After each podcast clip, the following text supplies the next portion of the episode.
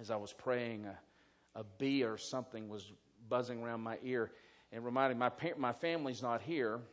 Uh, they're in West Texas, and uh, uh, Heather sent me a picture yesterday of Nate shooting his first gun, a BB gun, uh, Red Ryder, uh, and his grandfather's taught him how to shoot a BB gun. And the first thing he shot last night was a hornet's nest. Um, and, and, so the hornet uh, stung Nate on the nose. So I was hoping that wasn't a hornet as I was praying.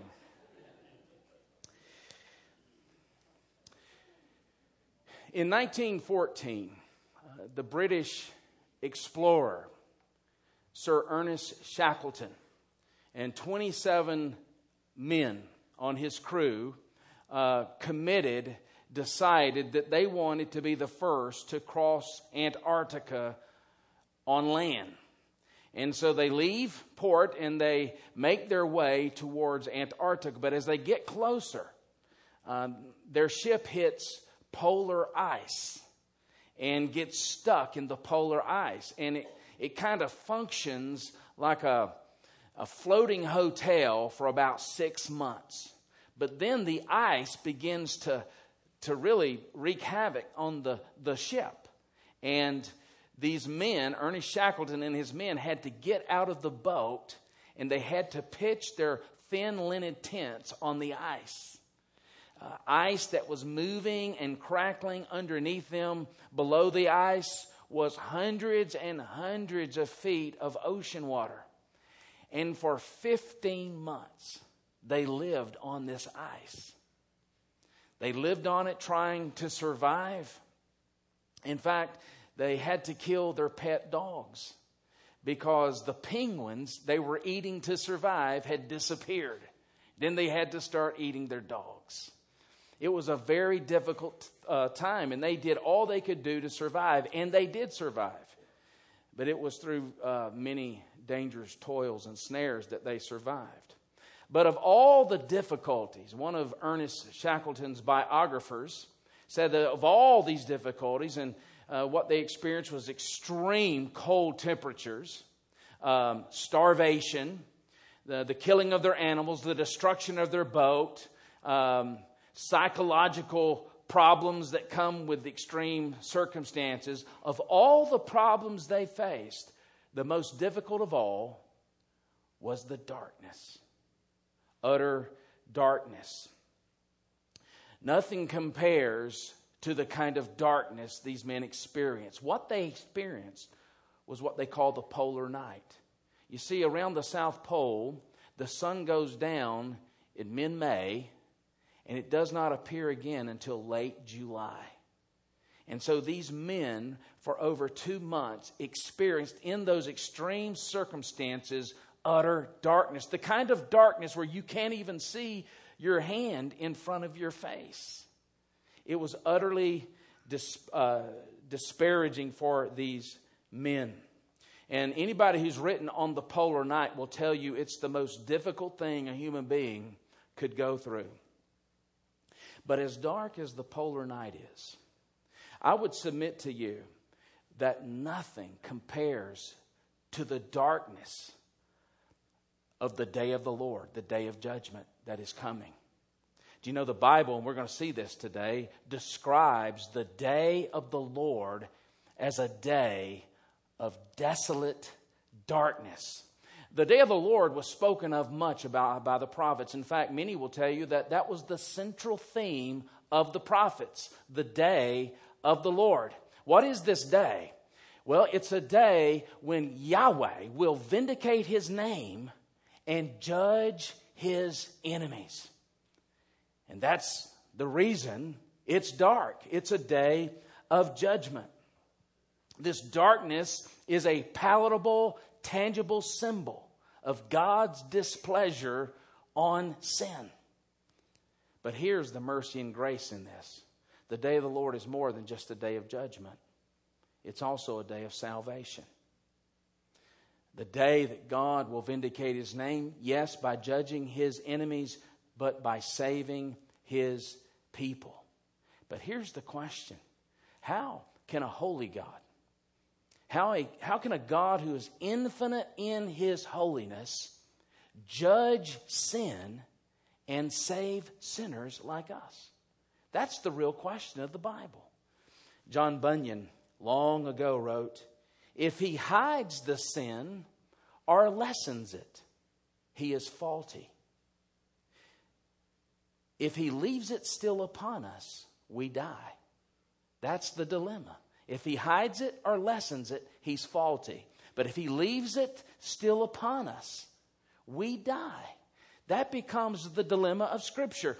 In our culture, in the 21st century, the dilemma is this How can a loving God allow someone to go to hell? Well, let me tell you, that's the dilemma that is formed by fallen sinners. That's not the dilemma of Scripture. The dilemma of Scripture is how can a holy God allow a sinner into heaven? That is the central question of the Bible. And the answer to that, it would take a miracle. It would take infinite grace and mercy and love.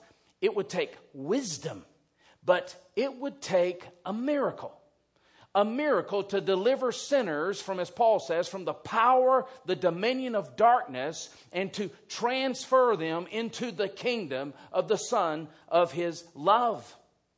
And actually, as we're looking at this entire crucifixion account and the corresponding resurrection account in a couple of weeks, uh, we see that it's framed by a series of miracles utter miracles, all intended to convey the power of God in delivering sinners from their sin, from the, the world system that is ruled by the ruler of this age, the devil.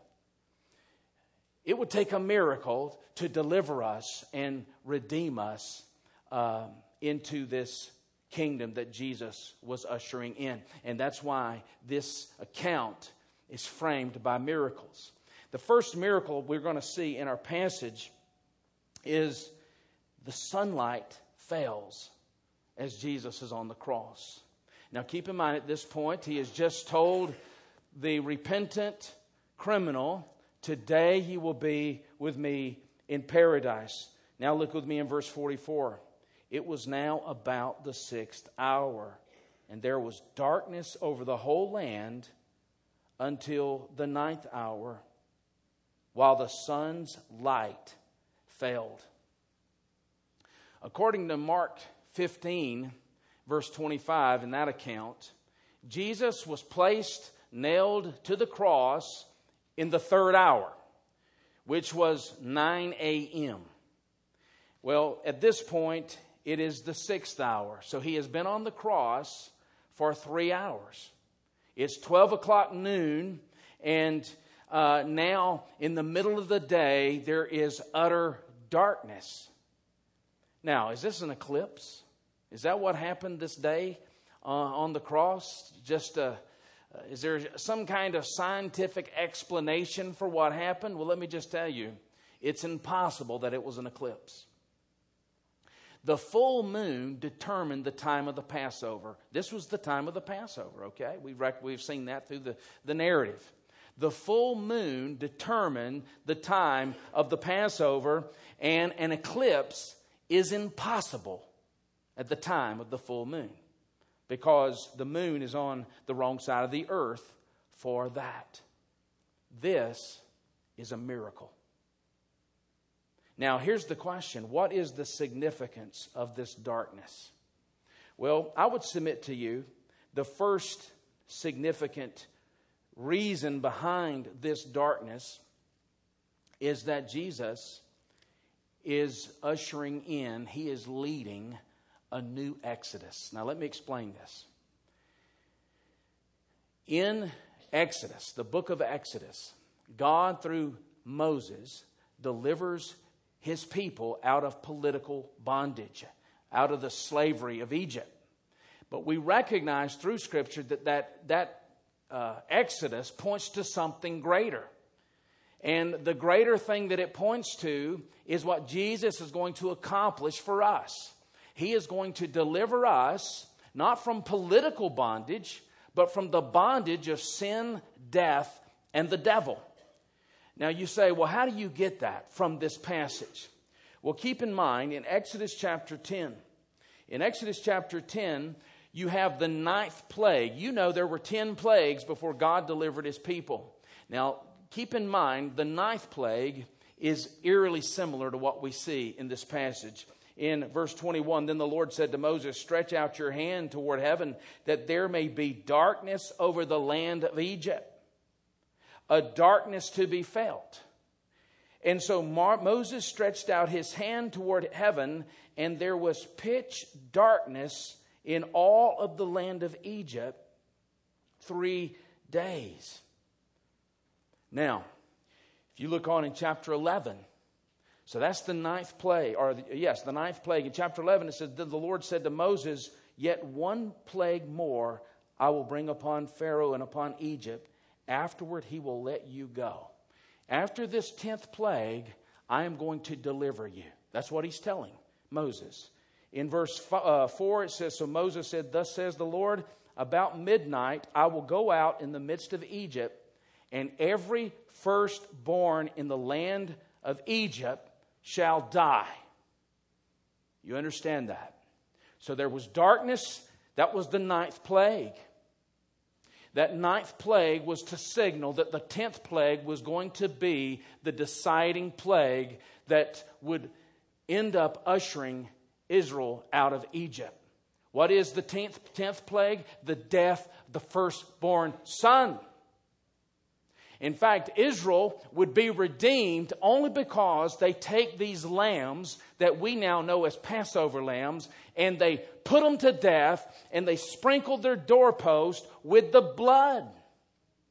Okay? So that the angel of death will pass over those homes sprinkled in the blood. And in this darkness, we see in Luke chapter 23 Luke, by the Spirit of Christ, is signaling that new Exodus is here. Darkness is on the land for three hours. Now, the death of the firstborn son and the death of the Passover lamb. The new Exodus is here. And you go, where is that pressing things? Well, keep in mind in Luke chapter 9, the Mount of Transfiguration something very interesting is said in verse 31. In Luke chapter 9, verse 31, it says, or verse 30, Behold, two men were talking with him, Moses and Elijah, who appeared in glory and spoke of his departure, which he was about to accomplish in Jerusalem. Well, it's a bad translation. If you look in the footnote of Luke 9:31 of your Bible, you'll see that the word is exodon. It's the word exodus. Luke was about is telling us that Jesus is going to accomplish an exodus in Jerusalem. Through the death of this firstborn son, through the death of the Passover lamb, God was bringing about a new exodus for those who would hide themselves under the blood of this sacrificial lamb. That is the significance of the darkness of the day. Uh, it's not like he's just giving us a meteorological report. Like, uh, you know, on July the uh, 27th at Fisherville, it was kind of a rainy day. That's not what he's doing. This is a theological statement. But not only that, even more specifically and connected to uh, this Exodus is the broader theme that in the Old Testament, darkness is related to the judgment of the day of the Lord.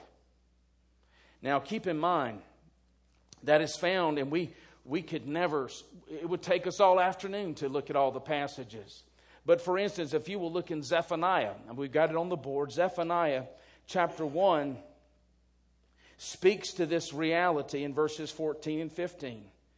The great day of the Lord is near. See the language? And hastening fast. The sound of the day of the Lord is bitter. The mighty man cries aloud there. A day of wrath is that day. See, when the day of the Lord comes, it's going to be a day of wrath.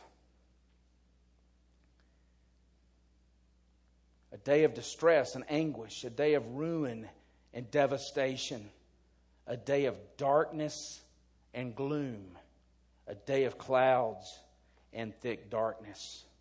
And then, if you look in Isaiah 13, verse 9, behold, the day of the Lord comes, cruel with wrath and fierce anger, to make the land a desolation and to destroy its sinners from it. That's the day of the Lord. For the stars of the heavens and their constellations will not give their light in that day. The sun will be dark at its rising, and the moon will not shed its light. And then in Amos chapter 8, on that day, verse 9 declares the Lord God, I will make the sun go down at noon. Ah, on that day and darken the earth in broad daylight. I will turn your feast into mourning and all your songs into lamentation. I will bring sackcloth on every waist and baldness on every head. I will make it like the morning for an only son. And the end of it like bitter day. Indeed, the day of the Lord is the day when God is going to pour out his wrath on sinners. And here is the mystery of the new covenant. This is the mystery revealed to the apostles. Okay? A mystery that Jesus reveals to his disciples. When the Old Testament saints looked to that day, that day of the Lord, they saw one day, and they were correct. It was one day. What they did not recognize because they did not have progressive revelation that we have. What they didn't recognize is that day would come in two stages. Okay? The day of the Lord comes in two stages.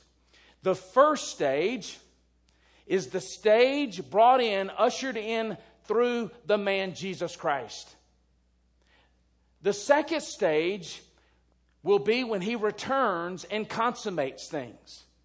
So, that final stage, the day of the Lord, God is going to judge sinners. And it's going to be a day of wrath, a day of darkness. But what's being revealed here at the cross is that at this moment in time, God's judgment is resting on one man Jesus Christ. And if you will hide yourself in Him, you will avoid the judgment to come. The judgment day is here in one man, the man Jesus Christ. Luke is saying that judgment's come, but it hasn't fallen on God's people. It's fallen on the Son, the firstborn Son. As William Hendriksen writes in his commentary, hell came to Calvary that day and the Savior bore its horrors in our place, and hence the darkness. But the darkness wasn't the only miracle. The second miracle we see in our passage is that the veil, the curtain, is torn in two the temple. Look at the second part of verse 45. And the curtain of the temple was torn in two. What is this curtain? This curtain separated the holy place from the most holy place, what we call the Holy of Holies. There were three sections to the ta- uh, temple. Okay, you had the Holy of Holies, you had the holy place, and then you had the outer court. Corresponded to their cosmology, the Hebrew cosmology. That's another sermon for another day. But the holy place was the place where the priests did most of their duties. The Holy of Holies, the most holy place, no one went in there except the high priest, and that was once a year, the Day of Atonement. And in that Holy of Holies, that most holy place, there was an ark, the Ark of the Covenant. And on the ark were two cherubim, okay, with their wings extended, which harkens back to Genesis 3.24. And under the ark, or in the ark, you had um, the Ten Commandments, all right, which are broken, obviously. You had Aaron, the high priest, rod, and you had a jar of manna. The, the uh, high priest would go in there once a year with a sacrificed animal and he would sprinkle the blood on the mercy seat of the Ark of the Covenant to satisfy God's uh, wrath on sin so that God could lovingly commune with his people. And here, for the first time in history, the curtain is torn in two to the most holy place, to the Holy of Holies. What's going on here? Well, first of all, let me just tell you this was a miracle. This was the second miracle that we see in our passage. Recognize that the curtain was 30 feet wide and 30 feet high, and it was an inch thick. That's some serious material, all right? So, not only that, Matthew and Mark's account tells us that when this curtain was torn in two, it was ripped from the top to the bottom. You know what that tells us? For someone to have torn that curtain would have required them to take a 25 to 30 foot ladder into the Holy of Holies with a saw and saw that curtain in two. Well, that's not going to happen because there were priests always in the holy place, morning and evening. Someone would have been seized and put to death for that. No. This was a miracle. Never mind the fact, notice the time in which it happens. As Jesus is on the cross, as darkness falls on uh, Jerusalem. But what is the significance of the tearing of the temple? Well, first and foremost, for the first time, sinners have access to the Holy of Holies. All right? The curtain protected us. It didn't protect God, it protected us. But because of the atoning work of the Lord Jesus Christ, we are now made fit to come into his presence. Hebrews chapter 10, uh, verse 19 says, Therefore, brothers, since we have confidence to enter the holy places by the blood of Jesus, by the new and living way that he opened for us through the curtain, that is, through his flesh. Through his flesh, we're now able to enter a new and living way. We're able to circumvent the curtain. The curtain has been torn in two through his flesh. That, first and foremost, is the significance of the tearing of this um, ladder. Keep in mind, we saw this last week in Genesis chapter 3, verse 24. And the word for garden in Genesis 2 and 3 is the word paradise in the Greek, which uh, many of the uh, readers would have used in that day. It's the word paradise. Now, in Genesis 3, when Adam and Eve sin and are cast out of, the, out of Eden, by the way, Eden was the first sanctuary, it's where God dwelled. Eden was the first holy of holies, if you will. All right? And that's the reason the, the original priest king, Adam, was cast out of the Holy of Holies because he went AWOL. Uh, he rebelled against God. And so God cast him out of Eden and he establishes two ch- uh, the cherubim at the borders to guard the holy place, the most holy place. Now, the only way to go through or back to the presence of God is through a mediator. And then it's interesting in Exodus chapter 25, verses 18 and 22, that when they, they built the tabernacle and they put the ark into the Holy of Holies in the tabernacle, they put two cherubim on the Ark of the Covenant. That wasn't just Martha Stewart decorating right there. This was, this was a theological statement. You will not come into the presence of God as a sinner.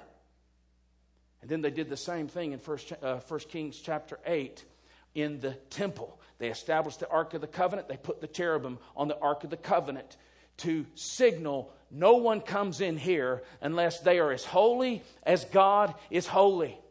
And now, through the atoning work of the Lord Jesus Christ. The veil is rent in the temple, revealing the holy place because we now have access to it through the blood of our Lord Jesus Christ. But it also signals that the temple, the physical temple, will no longer be the place where God's special revelatory presence dwells. His revelatory presence, and I, I, I use that term because he is omnis, he's omnipresent, he is everywhere. But there's a special glory presence, what we would call his evangelical presence, okay? His glory presence that you see in Exodus 40 when the tabernacle is built. You see it in 1 Kings 8 when the temple is built. This special revelatory presence that is confined and localized in the Holy of Holies is about to go unleashed on creation because of the finished work of our Lord Jesus Christ. And that was the hope of the prophets. That was the hope of the Old Testament. Keep in mind in Numbers 14 21, God says, As surely as I live, the whole earth is going to be filled with my glory. What does he mean by that? The glory that's localized in the Holy of Holies, that was localized in the Garden of Eden, it's going to fill the earth one day, God says. And then you have, for instance, in Psalm 72, verse 19, the, the son of David, Solomon writes, May the whole earth be filled with the glory of the Lord as the waters cover the sea. Habakkuk 2:14 the prophet writes, "The whole earth will be filled with the knowledge of the glory of the Lord as the waters cover the sea." The psalmist, Psalm 57, verse 5 and verse 11, and Psalm 108 says, Be exalted, O God, above the heavens. Let your glory fill the earth. And in this atoning event, Luke, under the inspiration of the Spirit, is signaling that day is here. The glory presence of God is about to go unleashed on creation. And as a side, the Bible describes we, the people of God, as the temple. Not just the temple, but the Holy of Holies. The word in Greek is naos. It means Holy of Holies. In the Greek translation of the Old Testament, we are the Holy of Holies. We are the evidence that that day is here. And how is, by the way, that glory presence going to be filling the earth as the waters cover the sea? It's going to come through the Great Commission. As we take the gospel to the nations, God's glory presence is being extended to the ends of the earth so that one day this entire earth will be one big holy of holies. This whole earth is going to be Edenized, if you will. It's going to be one big Garden of Eden. It's going to be a temple city. It's going to be a new heaven and a new earth. That's what the veil being ripped in the temple signaled. That's the second miracle. But notice as well the third miracle, which really serves as the ground of the other miracles. Jesus' death in itself is a miracle. And I'll explain in a moment. Notice with me in verse 46. Then Jesus, calling out with a loud voice, said, Father, into your hands I commit my spirit. And having said this, he breathed his last. Keep in mind here that uh, it is Jesus who decided to commit his spirit. It wasn't the Jews, it wasn't the Romans. He's not a victim of the Romans and the Jews. His life was not taken from him against his will. In fact, uh, he had already prepared them for this, his disciples, uh, all the way back in John chapter 10. In John chapter 10, verse 11, Jesus had clearly stated um, some months back I am the good shepherd. The good shepherd lays down his life for his sheep. He lays it down. And then if you look in verse 17, I'll lay down my life that I may take it up again. No one takes it from me, but I lay it down of my own accord. I have authority to lay it down, and I have authority to take it up again. So, Jesus, by committing his spirit to the Father, is essentially saying, I am sovereign, I'm in control of my own death. In fact, John 13 says, He loved his own till the end. This is love. Jesus Christ was not a victim. He willingly laid down his life to pay the price that had to be paid in order for us to have eternity secured. Now, here's the thing if this does not stir you, if this does not move you to the core, then recognize that you don't really understand how long eternity is. It is beyond your capacity. Perhaps you've just kind of swept that reality under the rug that after you die, and you will die, there's some here today that may not finish the year. You may not finish next year. Death is imminent for everyone, and eternity hangs in the balance. And so Jesus Christ, through his atoning work, has secured eternity for those who would receive the provision. So if that does not stir you, you're living in delusion. Jesus willingly paid the price so that you could have your sins forgiven. And if you have not repented of your sins and run to Him and embraced Him by faith, that is the most delusional thing you could ever do. Now, I think to understand something of what he's saying here, this is the seventh saying of Jesus on the cross.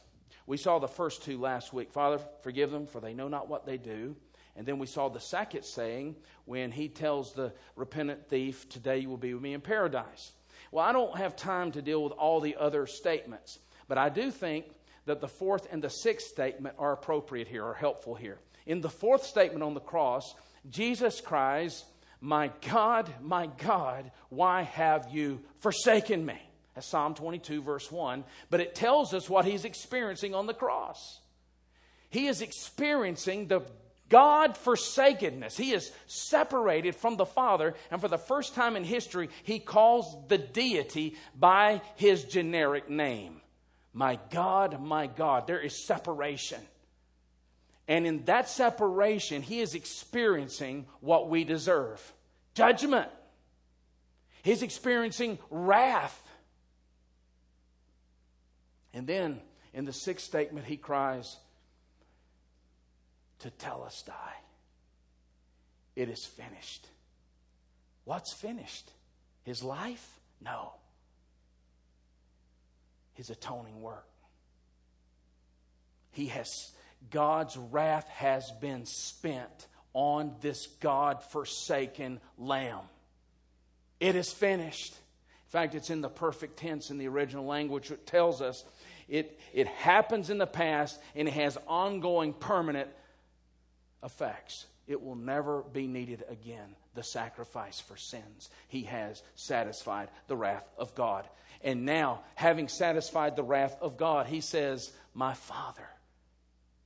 The relationship is restored.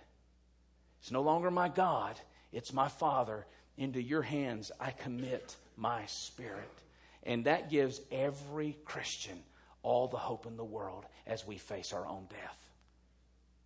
Because what's true of Jesus is true of us if you've repented of your sins and trusted in Him and been united to Him.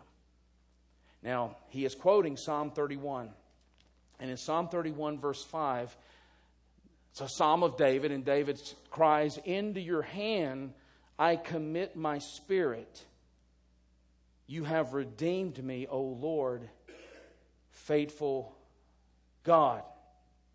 Now, what David is praying here is that God would deliver him from his enemies. Okay? And then he almost names it and claims it. He says, You have redeemed me, O Lord, faithful God. He is naming it, he is confessing it before the fact. You have redeemed me. I commit my spirit to you. You have redeemed me. And Jesus, by quoting this verse on the cross, is saying, I am committing my spirit to you, but I know that a dead Messiah is no good for anyone. I know that you will redeem me. And he does three days later. And our hope of redemption rests in God's redeeming Jesus, the Son of God, from the dead. This is a beautiful statement. Into your hands I commit my spirit. We can say that as well for those of us who've trusted in the Lord Jesus Christ. And that brings us to the fourth miracle. And let me just say, as a side here, what's remarkable is that he does this at 3 p.m. Guess what? When did the priest offer the sacrifices in the temple every day? 3 p.m. But this is the final sacrifice. There will never be a need for animals to be sacrificed again. In fact, Hebrews chapter 10, verse 2 says that he offered up himself for all time a single sacrifice for sins. Well, that brings us to the fourth miracle. that kind of the brings us to the head of everything that's everything that's been said up to this point is bringing us to this point. I believe the fourth miracle. And to borrow the lines from a great hymn, the fourth miracle are, is that ruined sinners are reclaimed through the atoning work of our Lord Jesus Christ. Look with me in verse 47. Now, when the centurion saw what had taken place, he praised God, saying, Certainly this man was innocent. Actually, I think a better translation in the King James actually picks this up is this man was the righteous one. Now, what's remarkable about this? This man was the one in charge of the crucifixion. I mean, he was the he was the head guy. You've got to be a cruel dude for your profession to be the foreman at crucifixions. You've got to be a cold kind of individual, the kind of man that is not moved by death, the kind of man who is not stirred by people being brutalized on a cross. And why do I say he was the head guy? Well, he was a centurion. Centurions had great power. They, they led a century of soldiers, a hundred soldiers. They had a hundred men underneath them. Okay? So this guy was the was very likely the one in charge of having Jesus put on the cross. Now I want you to also keep in mind, I believe this man is converted though Luke does not give us a full account of what he said. If you think back all the way to chapter 2, when Simeon first held baby Jesus in his arms, he says, This one will be a light to the Gentiles. Okay? He's going to be the light to the Gentiles. And as Jesus is breathes his last breath, the first one to confess him is a Gentile. Surely this is the righteous one. Surely this is the innocent one. And the reason I know Luke doesn't tell us all that he said is that Matthew and Mark tell us that he says, Surely this was the Son of God. Now, here's the reason I believe he was converted. First of all, it says he praises God. If you're an unbeliever, you don't praise God. Worship bores you. The thought of worship that's not even on your radar. You worship, you don't realize you worship, though. You worship an idol. But the worship of the true and living God, that's boring to unbelievers. Scripture says right here, he praised God. Secondly, he is a Gentile. This very clearly indicates that the hope for the nations is coming to blossom in the atoning work of our Lord Jesus Christ. But then the fact that he confesses him as the righteous one, and that very word is used in Isaiah 53 11. It says he will justify many, the righteous one. But then the fact that Matthew and Mark confess him as the Son of God, uh, or, or, this centurion confesses him as the Son of God, you have to understand how remarkable that was. On the Roman coin, of every Roman coin, here was the inscription Tiberius Caesar son of the divine Augustus. The Caesar was the Son of God. And every loyal Roman citizen would only call Caesar the Son of God. But here, this man, this centurion, gives Jesus that title. You know what kind of trouble that would put him in? Surely this was the Son of God. This is a miracle. This is an utter miracle that a man like this could be melted by the cross. And I don't believe he's the only one that's converted. Notice with me in verse 48 and all the crowds that had assembled for this spectacle. They're there to be entertained. How are you in, to be entertained by a crucifixion?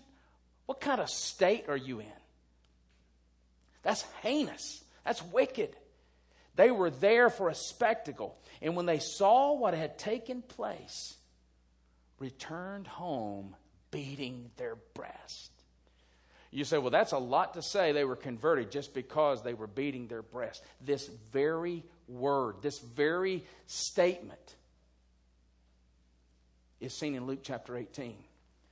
Jesus gives a parable of the Pharisee and the tax collector. The Pharisee says, Father, I'm so grateful I'm not like these sinners. The tax collector beat his breast. And he said, Father, have mercy on me, a sinner. And Jesus said, This man went justified before God. This is the same language. Luke expects us to pick up the connection. These people, in beating their breast, are confessing, We came to a spectacle, but now we behold a Savior. Lenski, R.H. Lenski, in his commentary says, They came to witness a show. They left with feelings of woe. And you will not be saved until you are declaring woe on your sin. There is absolutely no need for a Savior if you don't see yourself as a sinner in deserving of judgment. And that's where these people were. In fact, it's a fulfillment of Zechariah chapter 12. In Zechariah chapter 12, verse 10, it says, Now this is talking about the day of the Lord. Uh, you can't get past the day of the Lord when you're reading the prophets.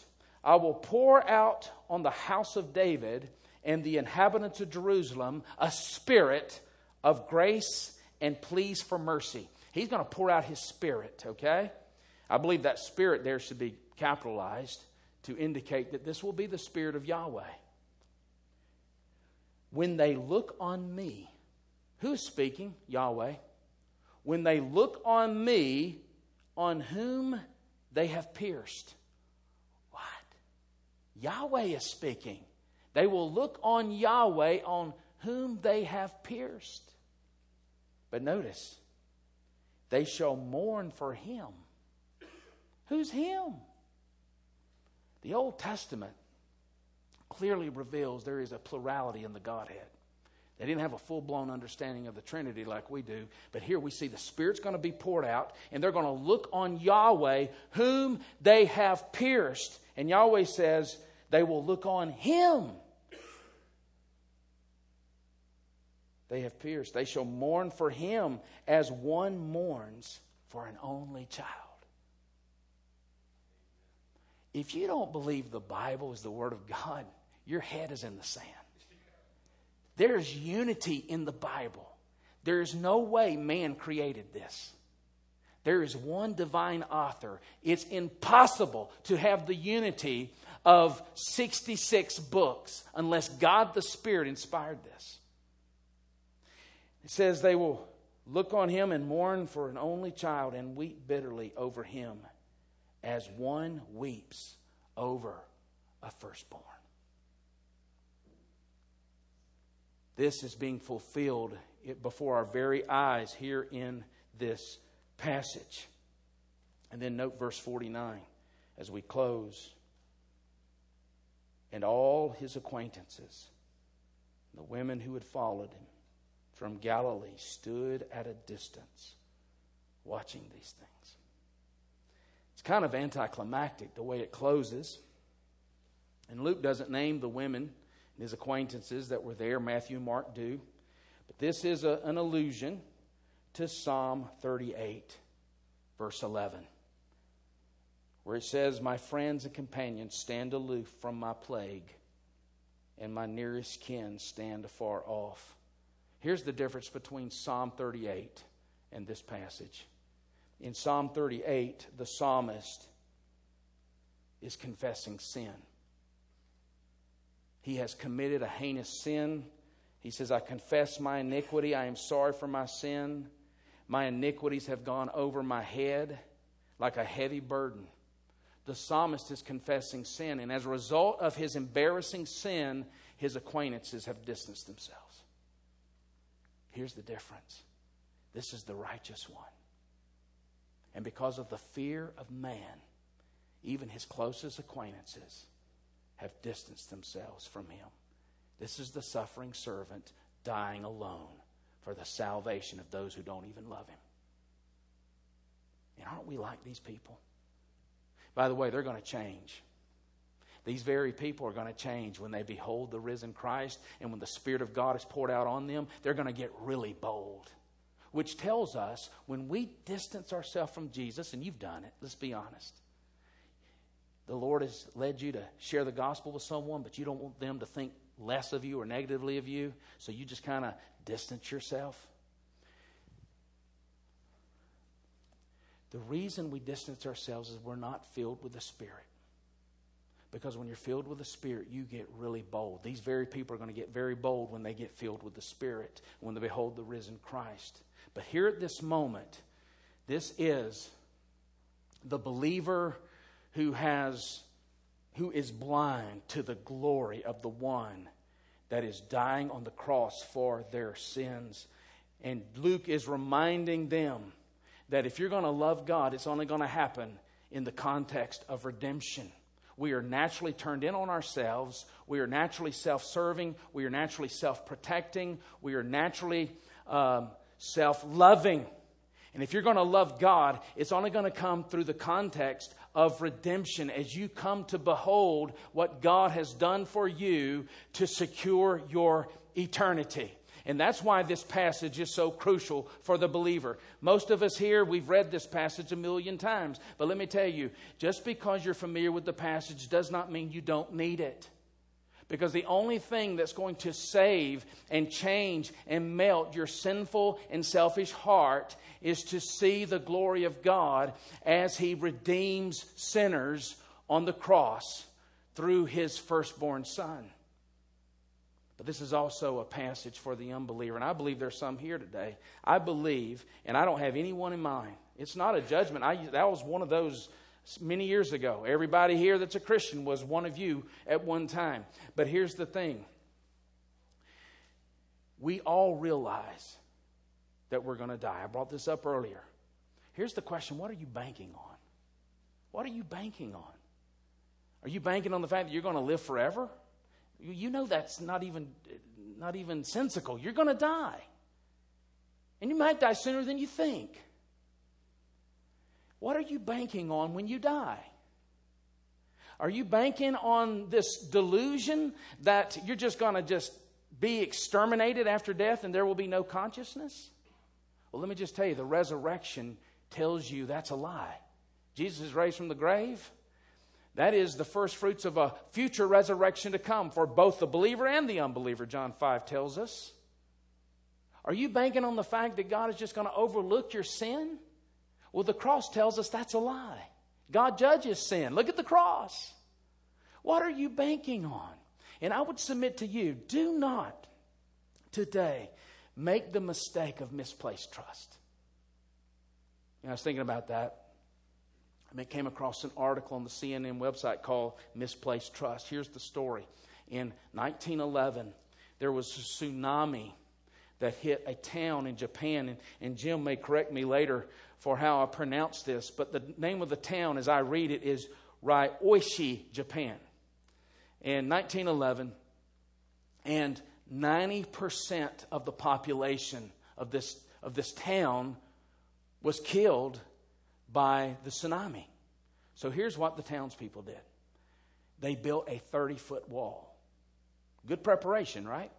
They built a 30 foot wall and they said, the next time this happens, we're going to be ready.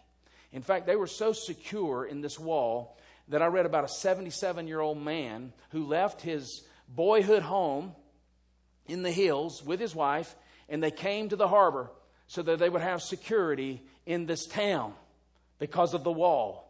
And in April of 2011, just three years ago, and 100 years to the year, they had the last tsunami. Another tsunami hit. And it destroyed not only the wall, it destroyed the city. And the article in CNN was called Misplaced Trust. Why did they title it that way? Because the village trusted in a wall that could not save them from the wrath of the tsunami. And I would ask you today, I would encourage you to don't make the same mistake when it comes to God's wrath. What are you trusting in? Don't you know there's a day to come, the day of the Lord? But Jesus has taken the wrath for those who would believe so that you can never have to worry about that wrath again. All you have to do is trust Him. The darkness of that day tells us judgment's coming. But the curtain that was rent in the temple tells us that judgment has been averted in the substitute. If you will trust Him. Let's pray.